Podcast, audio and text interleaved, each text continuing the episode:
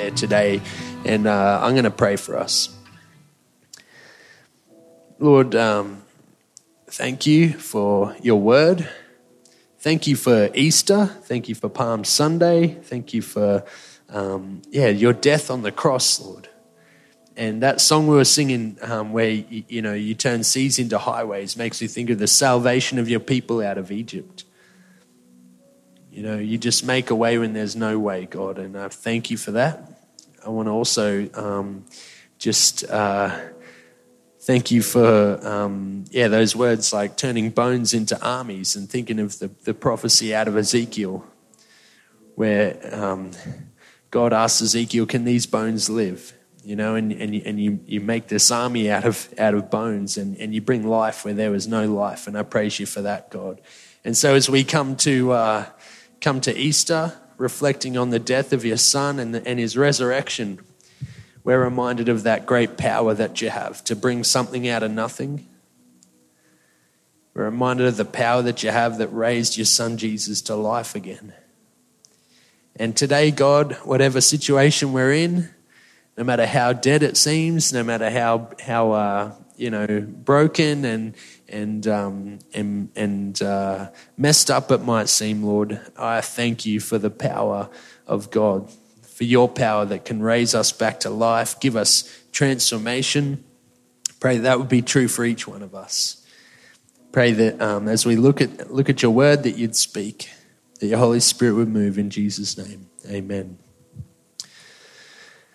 Okay, so as I said, it's Palm Sunday, and we I, I, just shared that reading out of Mark 11 earlier, where Jesus is entering into Jerusalem, and it's the beginning of his Passion Week, what we call Passion Week, which is just the week leading up to his death on the cross, and um, he's, he's as he's entering in, the crowd around him is shouting, "Hosanna!" You know, welcome! It's the Son of David. They're really they're really pointing to this guy as this is our Messiah. This is the one we've been waiting for. The nation of, of Israel has been waiting for this guy to finally, you know, come and, and God's about to do something, you know, and he's entering into Jerusalem and they've found this, um, you know, and, and Jesus does this in a prophetic way, really. He, he, he tells his disciples, go and get that donkey so that I can ride it in just like a king would do.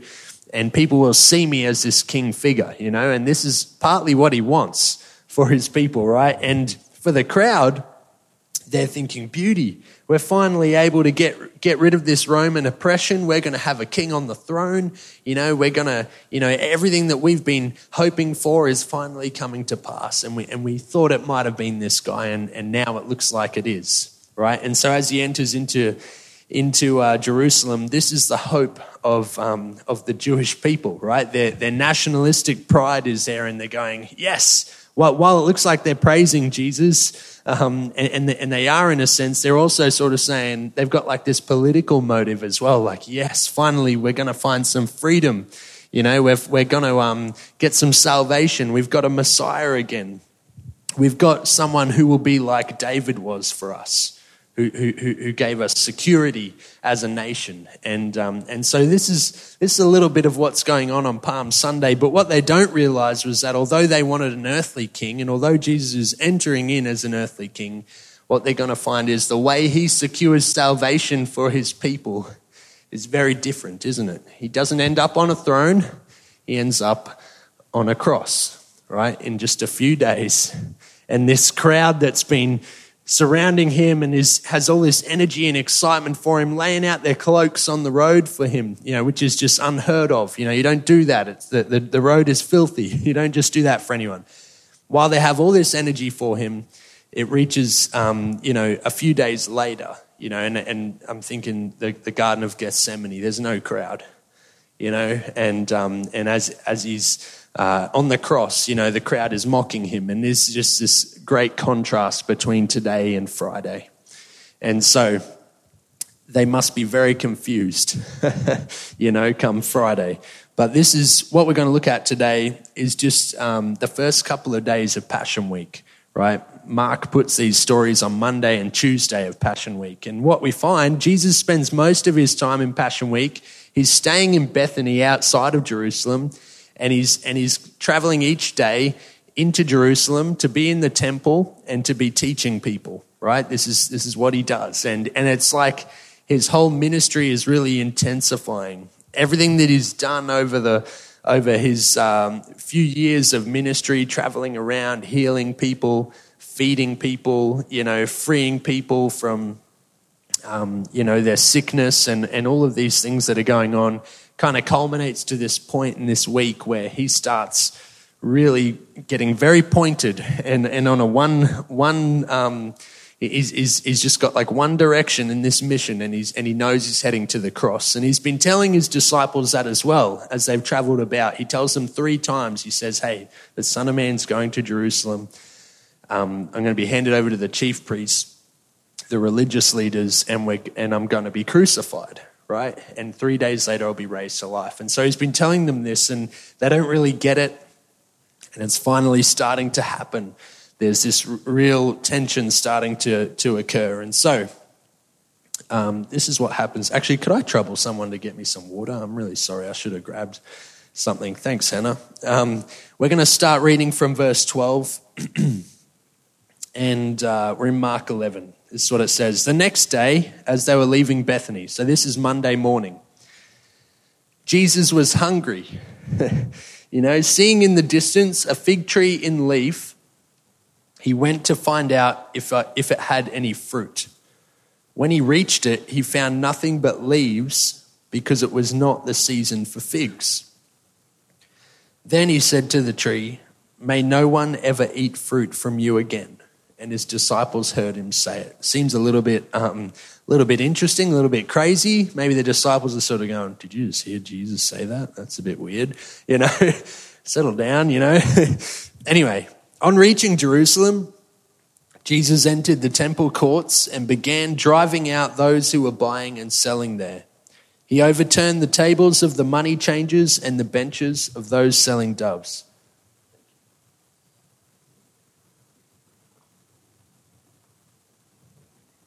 He would not allow anyone to carry merchandise.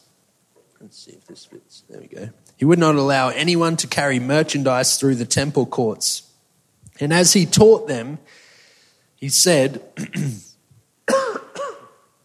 Sorry about this. Is it not written, My house will be called a house of prayer for all nations?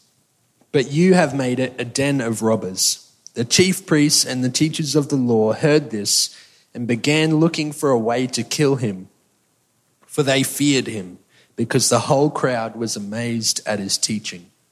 When evening came, Jesus and his disciples went out of the city. So that's Monday, done. He's out, back out of the city. In the morning, as they went along, so it's the next day, Tuesday morning, as they went along, they're heading back to Jerusalem. They saw the fig tree withered from the roots. Peter remembered and said to Jesus, Rabbi, look, the fig tree you cursed has withered. My goodness, it's going to be a long one.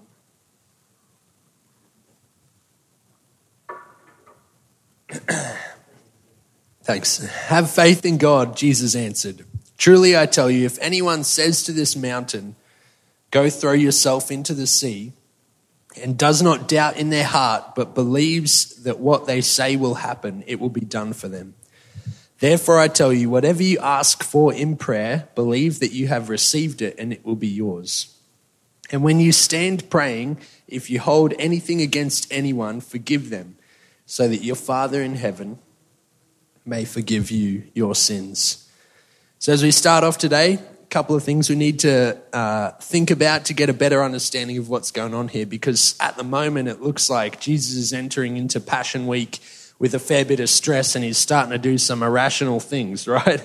Like, uh, first he's cursing this fig tree because he's hungry and it's not even the season um, for figs to have fruit. And then he's flipping tables over in the temple, and that's a bit crazy. And now he's telling us we can we can get mountains to be thrown into the sea, and it's like, what is actually going on here? What's he trying to tell us? And so, I'm hoping that we can have a look at a couple of those things.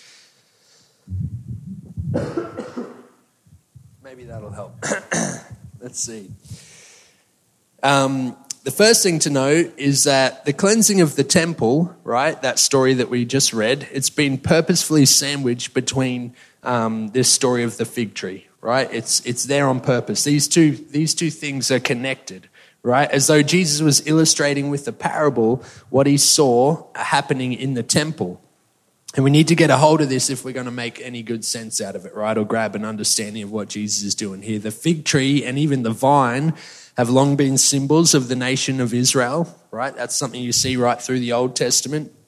And Jesus, the Messiah, had, has now come to his people, hungry to see them bearing fruit, right? Hungry to see people living in vibrant, fruitful relationship with God, and yet he's not finding any of that. Right, so that's a little bit of the picture there. While there was outward promise and profession of religion and piety, the system of the temple and of the nation of Israel in Jesus' day, it, um, it, it had become it become fruitless right? There was no fruit in it, is kind of what he's, what he's trying to get at. It was no longer able to do what it was supposed to do. And so when Jesus said um, over the fig tree, May no one ever eat fruit from you again, Jesus is declaring his judgment on the religious system of the temple. He's saying this is no longer the way of finding a fruitful connection to God right? If you think that you'll be able to connect with God and find salvation through this religious system, then you'll always be left hungry, right? This is kind of what he's, what he's getting at here. So, what was going on with the temple? Why was there something wrong with the temple? And, and particularly on this day that Jesus enters in, what is he trying to get at? Right? What was making him so angry that he was ready to be flipping tables? The way the temple was set up was that you had various temple courts, right? And, um, and it was kind of like layers of access to the presence of God, right? And if you think of the Jews as, as this nation who were like, God's presence is for us, right? That was their approach to the temple. This is for us, this is our temple. Um, and really, we're being oppressed by these people who are trying to tell us how to run our temple, right? The Roman rule. And there was this real political tension, religious tension, and the leaders of the day were setting up the temple to be a certain, um, certain way. So there was this tiered system for entering into the temple. Um, you had the innermost parts for the really religious leaders and chief priests and so on. And then as you got further out, you had a temple court for women, one for the Gentiles, even those who were non Jewish people. And it was in these outer temple um, courts that the marketplace for buying and selling was being set up, right? And this was a big issue, right? There is a bit of a problem here because it's like they're setting up shop in the place that, um, you know, the all nations, the, the, the, people who are on the outer would have tried to access God. The Gentiles would have tried to access God there, and that's where they're setting up shop. Okay, so that's a bit of an issue. They're making it hard for people who don't normally fit in with the system to access God and His presence, to be able to actually come in and, and experience prayer, because prayer is really just relationship and worship of God, right? Aligning ourselves with His will, accessing His presence. so that's something that was going on. There was this attitude toward Gentiles that it was like, hey, particularly at a time of a festival like the Passover, it was like, hey, you guys don't actually matter. We need some more space. You can just, you know, take a step aside for a second. particularly um, yeah during a during a festival like the Passover, the city of Jerusalem has heaps of Jewish pilgrims. You know, people have come from all over. They're entering in so that they can make a sacrifice to God there, right? And rather than making a journey from home, where um, you would, you know, maybe select your best lamb from the flock and then try and protect it, because your sacrifice had to be pure and it had to be really like a like an acceptable sacrifice you would, you would not make the journey with your sacrifice. You'd just take a bit of pocket money and say, we'll get one when we get there, right? That's how it worked. Much simpler way when you got masses of people coming to do this. So he goes into the temple, you go into the temple, you go and you, uh, you buy your sacrifice. Oh, beauty. Yeah, that's a good one. That'll be a good sacrifice. Another thing that happened was the temple had its own, um, basically its own currency, right? And so if you've come from somewhere else where you use a different type of coin, you've got to go there, go up to the money, money changers, the, the exchange, and um, change your coins as well. So that was another factor of what's going on here. The other thing is, these temple courts, um, also make a pretty good shortcut between the Mount of Olives and the city of Jerusalem as well. And so this is kind of becoming a thoroughfare. It's not really, um, you know, being used for its purpose, you know. Gee whiz, this is a long one. I'm sorry. Oh, I'd love something like that. Thanks.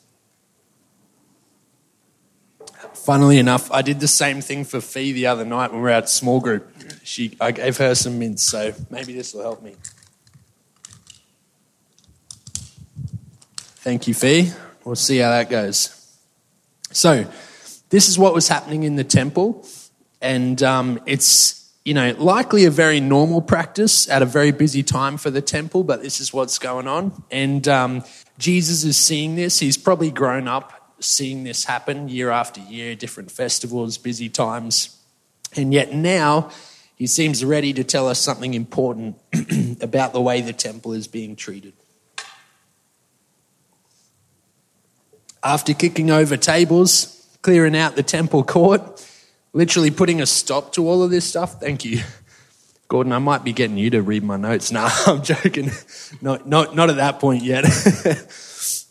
After kicking, kicking over tables, um, you know, telling, uh, telling everyone to stop, driving out all of these people who've just got their, you know, taken up this temple court space that was being used for the wrong reasons, he says this My house shall be called a house of prayer for all nations.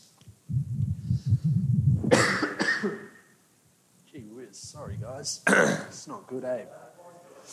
Eh? it's giving you time to think on each point. okay, so he says, My house shall be called a house of prayer for all nations. You have made it a den of robbers, right? He's saying this place that was originally designated for all people, right, right from the beginning, all people, all nations to have access, even in the Old Testament, all nations to have access to worshiping God, right? This place that was supposed to be a light to the rest of the world has actually um, been turned into something else, right? It's being turned into a place that is actually like, like peddling a national piety. You know, like, hey, we're pretty good. Look at our temple. This is, this is what this was. It was like a marketplace for Jewish political and religious ideologies, right? It was like the thinking was if we keep up with all of these laws and sacrifices, and if we do this right, then one day all the nations will see that we were right and they were wrong to oppress us. This is a bit of the attitude that was going on here. God will come and free us from oppression of Roman and Gentile rulers. The temple had become this kind of like violent reaction towards anything that wasn't Jewish. that was the attitude of the leadership of the day. That was the attitude of, of the Jewish people of the day as well, particularly a pious Jew. Jesus is saying to them, guys, you've got it wrong. you've turned this into something that it's not supposed to be right? He says, not only that, in a few days, I'm going to do away with the system of the temple altogether, right? That's what Good Friday is. He's saying, man, this whole system, right, it's going to be withered from the roots.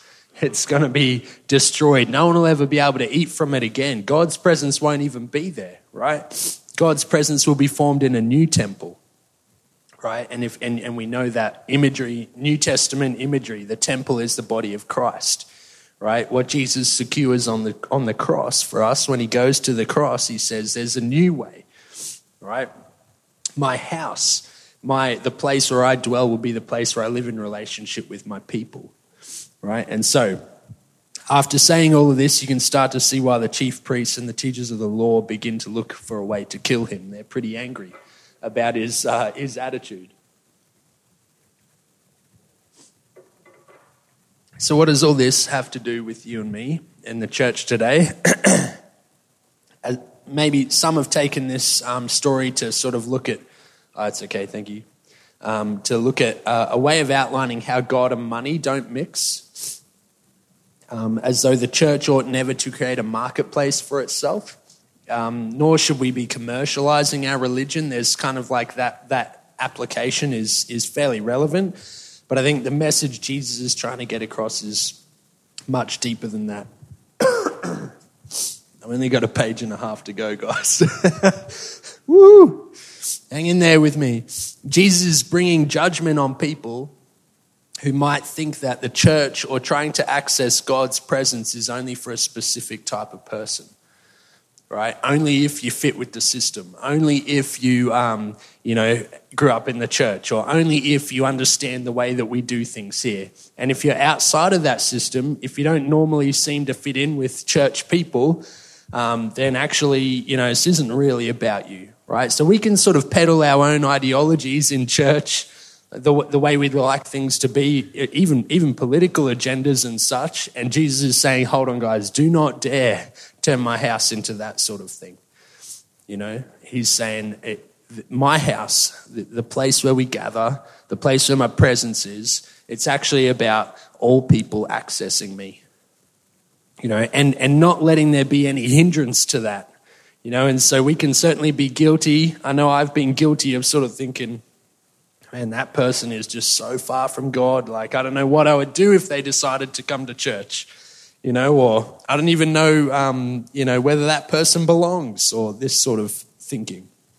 Jesus is saying, hold on, it's for all people.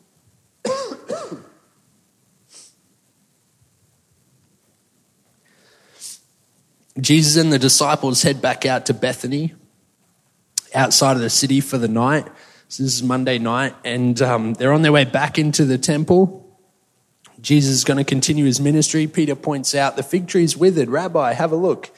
You know, it's it's it's dead. It's only been a day. He's kind of in shock.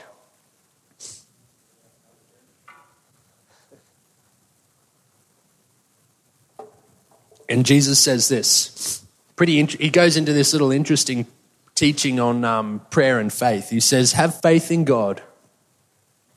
Truly I tell you, if anyone says to this mountain, Go throw yourself into the sea, and does not doubt in their heart, but believes that what they say will happen, it will be done for them. Therefore, I tell you, whatever you ask for in prayer, believe that you have received it, and it will be yours. And when you stand praying, if you hold anything against anyone, forgive them so that your Father in heaven may forgive you your sins. And so it kind of um, shifts gear a little bit in this passage in a very interesting way. But I think that um, what he's sort of saying with this throwing mountains into the sea thing, he's, he's actually talking about a prayer of faith here. He's saying the city of Jerusalem, um, he's definitely referring to that when he talks about this mountain right? It's in the context of this, this city, this temple that was built on top of a mountain, right, where Jerusalem was. And he's saying the prayer of faith can take this mountain, this, this nationalism, this, this nation, this temple, this system that is kind of skewed the way we can access God's, God's um, presence. And he says the prayer of faith can flip it on its head. He says the prayer of faith can take this whole system that's just not really been what it was intended to be, and it can wither it from the roots, and it can throw it into the sea, and there can be a new way to access God's presence. The prayer of faith says, God, I need you in my life. I need your, need your presence. I want to be able to access you. And, and the prayer of faith says, I can do that without having to climb this mountain, without having to become a pilgrim, without having to um, do all of this process in the temple, without having to fulfill these laws, someone else has done the sacrifice for me. You know, and that and we know that is Jesus, right, on Good Friday. And so keeping in mind, we're coming to a time of response now, keeping in mind things that separate people from accessing God's presence. Maybe there's things in your own life where you're like, man, I just feel like getting to Jesus right now is like climbing a mountain. I feel like I've got to guard this little lamb all the way up the mountain and then got to exchange my money and then I got to get the sacrifice done. And, and if I can push in and make room in the temple court and all this sort of business, maybe there's something in your life where you feel like this is just holding me back from from accessing God's presence and His power. And if that's true, um, today the, there's good news. There's a, you can pray a prayer of faith today, and because Jesus said, "My house will be called a house of prayer, a house where you can access my presence." where you can enter into relationship. And, and maybe you want to bring those things today before God. You know, knowing that there's no hindrance, there's room in the temple, if you like. There's a room in this, in this moment now where you can say, God, this is all the stuff that's happening. This is all the difficult things I'm going through. Um, this is the sacri- like I, I need your sacrifice again. And this is what I need it for because I'm going through X, Y, Z. And you can bring that to God, and, and he, He'll say, Hey, I died for you. I died for this situation. There's hope, and there's, um, there's a way to, uh, to access me and my intervention. There's a way to access my grace that, that goes through the sacrifice of Jesus. So I'm going to finish now because I can't talk much longer. but I'm going to pray. And if you want to respond in that way today, if you want to respond in a way that says, um, you know, God, there's some things that I feel separate me from you. Um, even just trying to get to get to church and to be here, and um, yeah, I'm just thinking of all that. You know, may, maybe maybe God's speaking to you about that, and um, and so let's pray. I want you to respond the way God's leading you to. Heavenly Father, I want to thank you for your presence and the way that it's free for all to access. Pray that your, um, yeah, just that your presence would be here, that we'd be able to know um, that you're ready to receive us, however we are. Pray that you get rid of the, the, the religion that can get in the way, the things that can um, get in the way of us accessing you. Pray that we'd know your presence, whether we're here, whether we're at home, whether we're anywhere, God, and that you would um, make that make that possible for us. Pray this in your name. Amen.